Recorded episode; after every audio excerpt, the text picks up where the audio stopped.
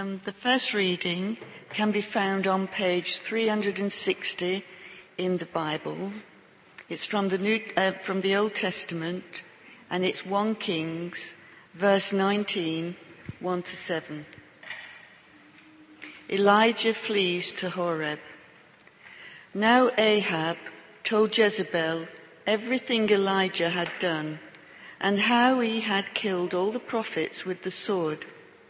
So Jezebel sent a messenger to Elijah to say, May the gods deal with me, be it ever so severely, if by this time tomorrow I do not make your life like that of one of them. Elijah was afraid and ran for his life. When he came to Beersheba in Judah, he left his servant there while he himself went a day's journey into the wilderness. He came to a broom bush, sat down under it, and prayed that he might die. I have had enough, Lord, he said. Take my life. I am no better than my ancestors. Then he lay down under the bush and fell asleep. All at once an angel touched him and said, get up and eat. He looked around and there by his head was some bread baked over hot coals and a jar of water. He ate and drank and then lay down again.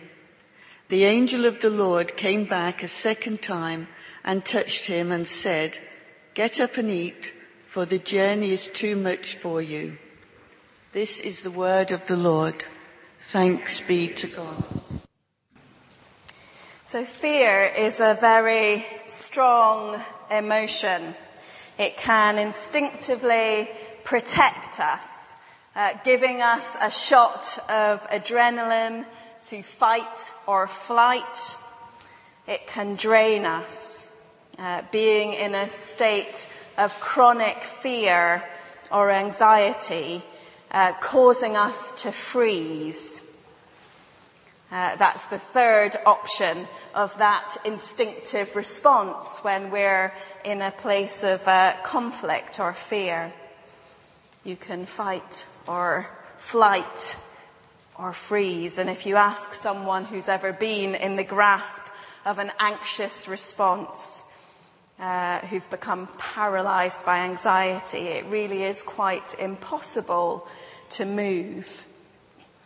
Fear can make us react in ways which are kind of unthought through responses. They're instinctive reactions. And sometimes that can feel like it's a good or even clever response. Like Elijah, he was afraid because Jezebel, who is a powerful queen, is coming and she is going to rain down fire upon him. Elijah had been on such a high because he had just rained down fire upon the prophets of Baal. But now the consequences of that encounter are upon him and Jezebel is coming. And he is afraid.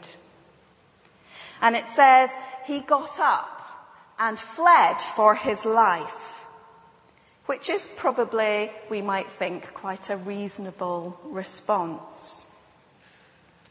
But it's interesting that this is his instinctive response.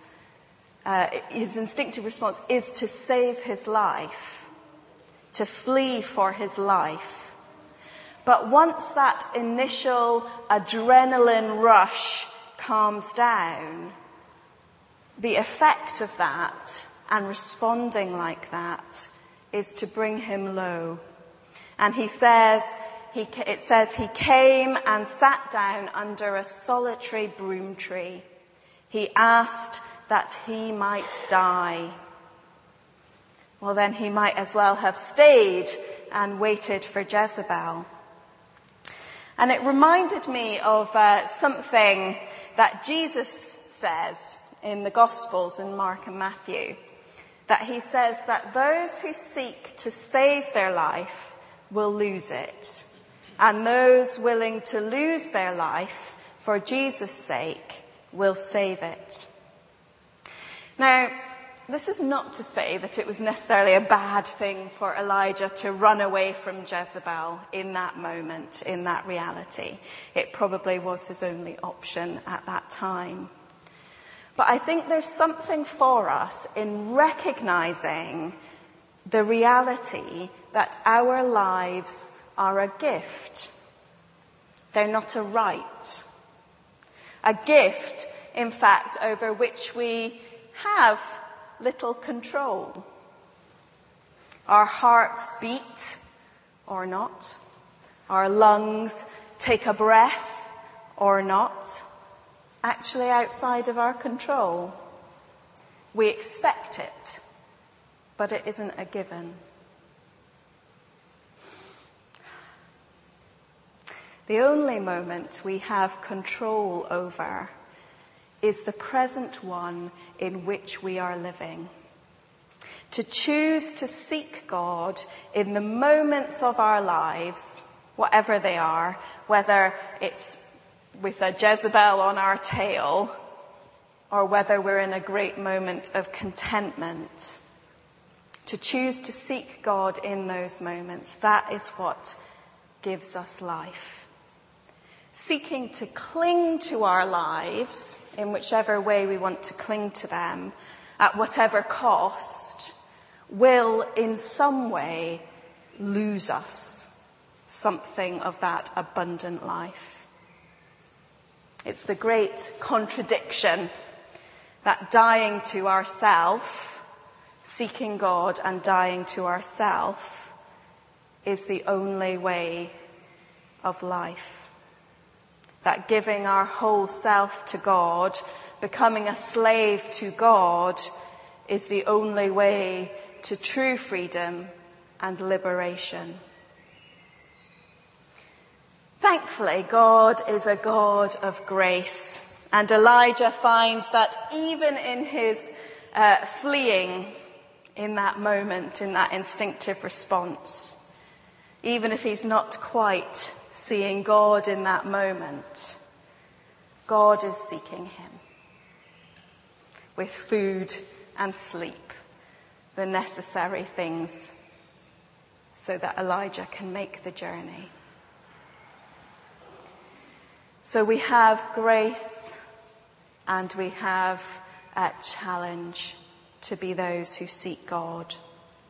When we find ourselves contained and constrained, shackled by the cares and worries of life, and the future seems uncertain. May we be those who choose to choose life, who choose to seek God. So loving God, as we uh, think about this story of Elijah, we do pray uh, for ourselves we pray that uh, we can have our uh, minds and hearts open to seek you, even when we feel stressed, even when we feel uh, constrained by the, the worries of life. So I ask that you help us now uh, to open ourselves to the possibility that giving all that we have to you is the way of true and perfect freedom. In Jesus' name we pray. Amen. Please do be seated as Vina reads our next reading.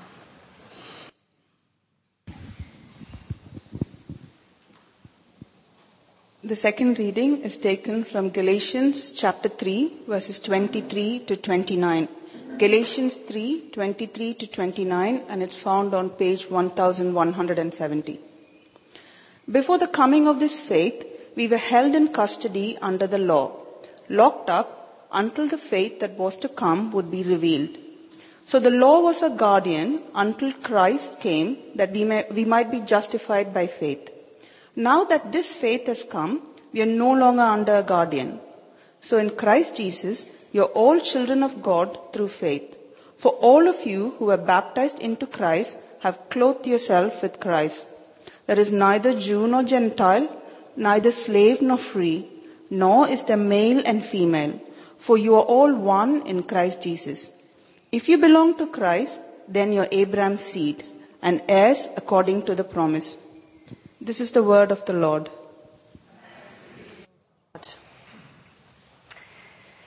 So the Christians of uh, the Galatian church, uh, a church which uh, Paul uh, had much fondness for, it seems that they were arguing amongst themselves uh, about who were the most authentic Christians. Twas ever thus. Uh, so if you ever feel a little bit despairing about uh, the universal church of God and the squabbles that we have between us. Know that it was there since the beginning.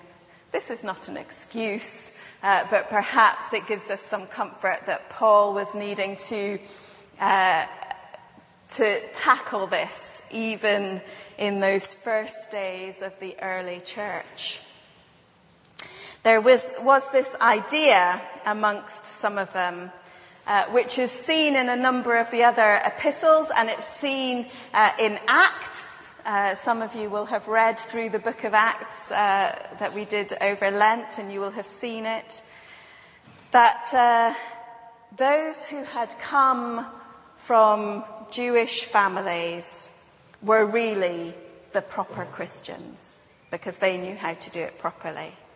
There was still this argument uh, that they needed to adhere to the Mosaic law, the law of Moses, the Torah, the Jewish laws, and all that that meant therein.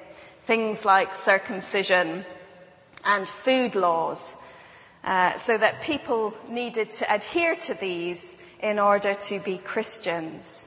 Ultimately, that there was a way in which you needed to become Jewish before you could become Christian.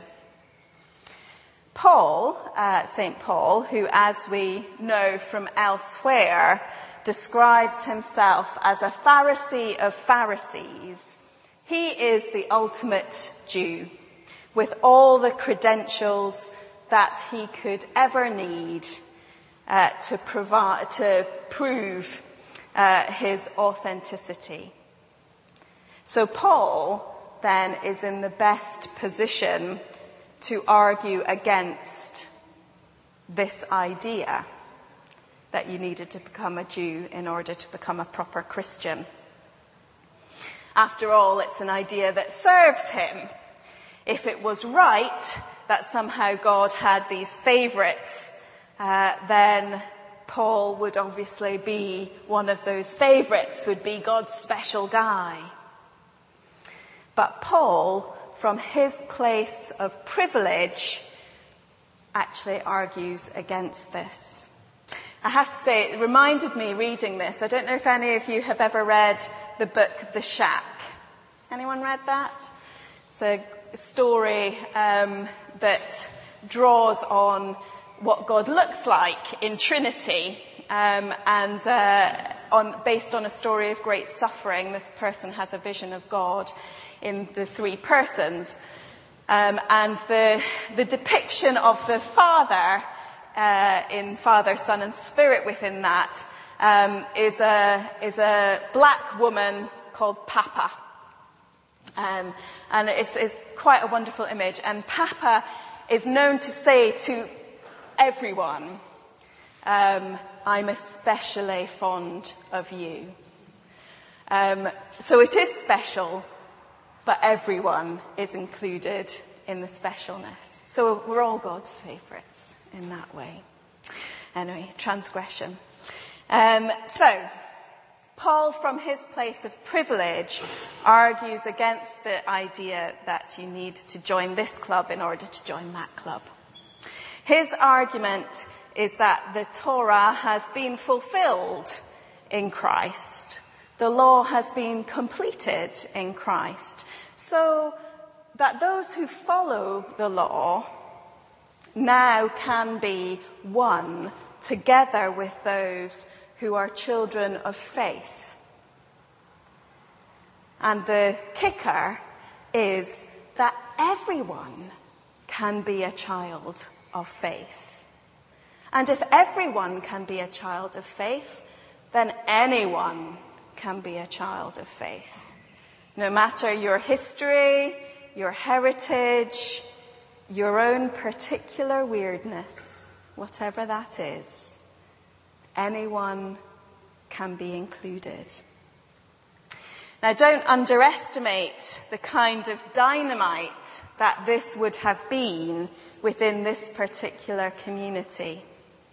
It was absolutely explosive stuff for those with Jewish heritage particularly. Because for them there was no greater divide in terms of categories of human being than the Jew and the Gentile or the Greek. When St. Paul writes, there is no longer Jew or Gentile, he's putting this first in the way that he's writing it, because in that culture, that is the greatest divide. That's how you write in Greek. The most important thing, the biggest thing, the most significant thing is written first. It's why I was saying earlier on today, it's quite important in the book of Acts that when we have Priscilla and Aquila leading a church, that Luke writes Priscilla's name first is really important. It's telling you that actually she's leading that church. In that context, that would have been unusual and quite important for him to write it. So Paul here writes Jew and Gentile because that's the most explosive division in terms of human beings. The next biggest category of division is whether you are a freeman or whether you are a slave. And only then, in third place, whether you happen to be male or female. It's interesting. I wonder what we would say today.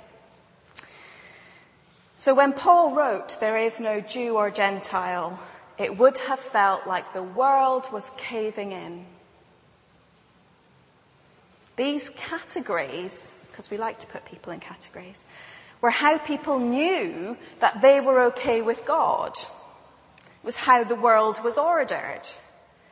Without them, how do we even know who we are? Importantly, how do we know who's in charge? How do we know who is most important? I want to be in the most important category. I wonder what categories we would struggle with combining as one today. What would Paul have written if he was writing to us today? You will have your own list. I thought, there is no longer Roman Catholic or Anglican or Baptist or Methodist. There is no longer black or white. There is no longer male or female, because I think that's still part of the deal. Perhaps there is no longer able-bodied and disabled, straight or gay, conservative or liberal, Brexiteer or Remainer. Now, Paul, I don't think, was saying uh, that we aren't to see difference and diversity. Because in fact, it's really important that we do embrace and see the wonders uh, of diversity in the different kinds of human beings that God has made. But the point is, when it comes to who can be included in the body of Christ, who can be children of God through faith, who is important to God? The answer is everyone and anyone. It was a scandal then, and it's still a scandal now. But you are no longer imprisoned under the law. You are children of faith. You belong to Christ. And even sometimes as uncomfortable as it might be, you are called to sit alongside all the others who belong to Christ as well. I always remember listening uh, to the then Archbishop of Canterbury, Rowan uh, Williams, to say that the closer that we are drawn to the cross, to sit at the foot of the cross, the closer that we are drawn to sit beside one another. And you don't get to choose who you sit beside. The scandal is that everyone and therefore anyone can be included as a child of God through faith. So loving God, we thank you for this, uh, this message of this type of inclusivity in which all are invited to belong to you. And we pray for ourselves that we receive afresh that uh, sort of knowledge of our belonging in you.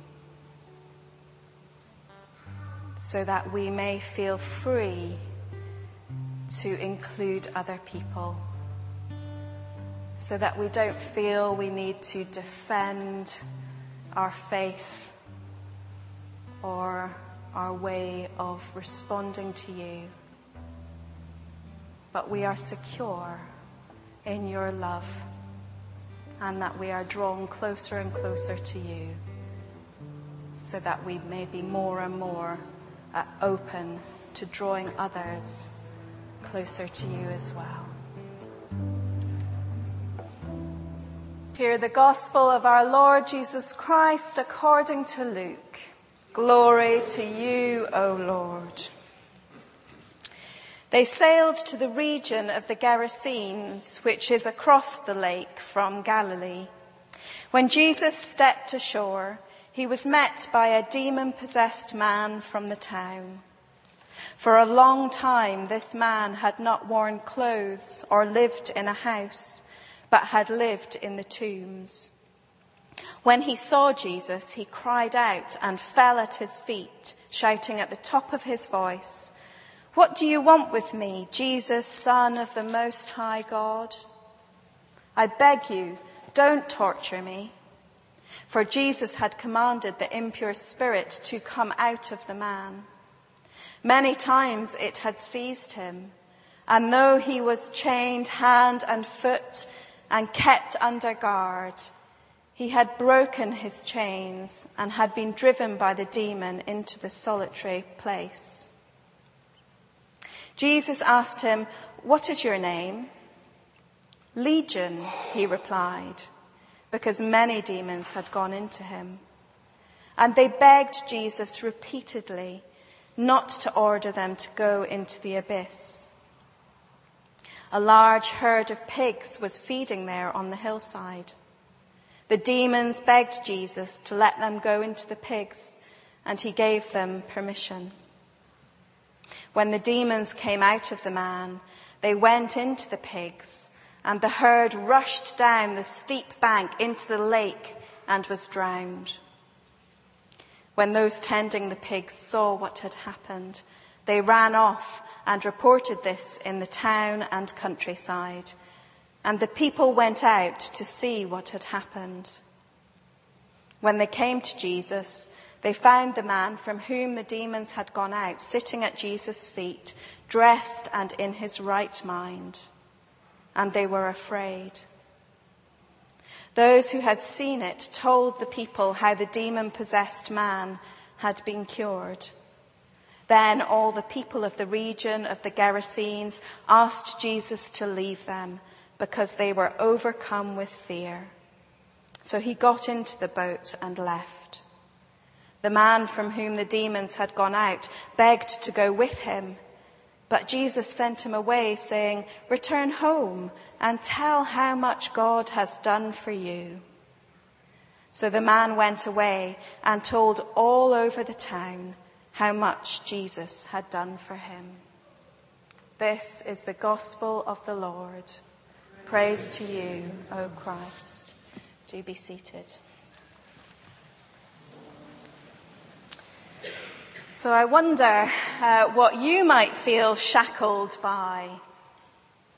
What are the things that keep you bound? What is it that estranges you from your community, your friends and family? Jesus is in the business of liberation. This well-known story of demons and pigs and cliffs uh, picks up on an ancient story which is found in Leviticus chapter 19 uh, in the Hebrew scriptures. Something called the Day of Atonement. And I always like it. I can't remember who said it, but it's a atonement uh, is one of those words that you can read in a number of ways, and I quite like it when people say it's at one-ment. The at one-ment the Day of Atonement. Today, uh, in uh, the Jewish faith, that's Yom Kippur.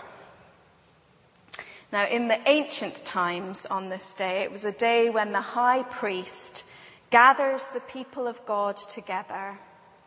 And in order to cleanse the sins of the people, two goats are brought as a sin offering. It's in the days of sacrifice. One goat is sacrificed in the usual way to the Lord as a sin offering. And the other goat has the sins of the people laid on it in a ceremonial way as the priest lays his hands on the head of the goat. And then the goat is sent away. Uh, in some translations, that goat is known as the scapegoat. The word is Azazel. This is the goat for Azazel, and no one really knows what it means. This is the goat that takes the sins of the people and is released into the wilderness, or potentially in some traditions, thrown over a cliff. And I can't help but think that this important ritual was somewhere in Jesus' mind when these pigs take the demons from this man off the cliff in the hill country of the Gerasenes. And it's important that this is in the hill country of the Gerasenes. These are unclean people to the Jews. You know, they keep pigs of all things.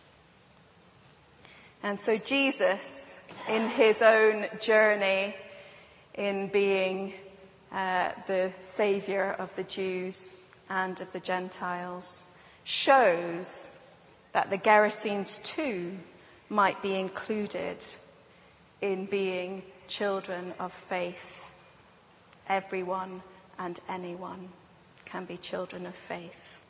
A people who are not Jews, who keep pigs, and whose sins may too be forgiven. And of course, this story, all the way through, echoes into the future as well, in which Jesus himself takes on the role of both goats, the sacrificial goat and the scapegoat. It's interesting that these are goats. And we often talk about the Lamb of God, and we have a funny relationship between goats and sheep, don't we, as Christians? But these are goats. So Jesus takes on both of those roles found in the Day of Atonement the taking away of the sins of the people, the things that bind and constrain the people, whatever they are, paving the way for us all to be liberated, forgiven and free to be in God's presence.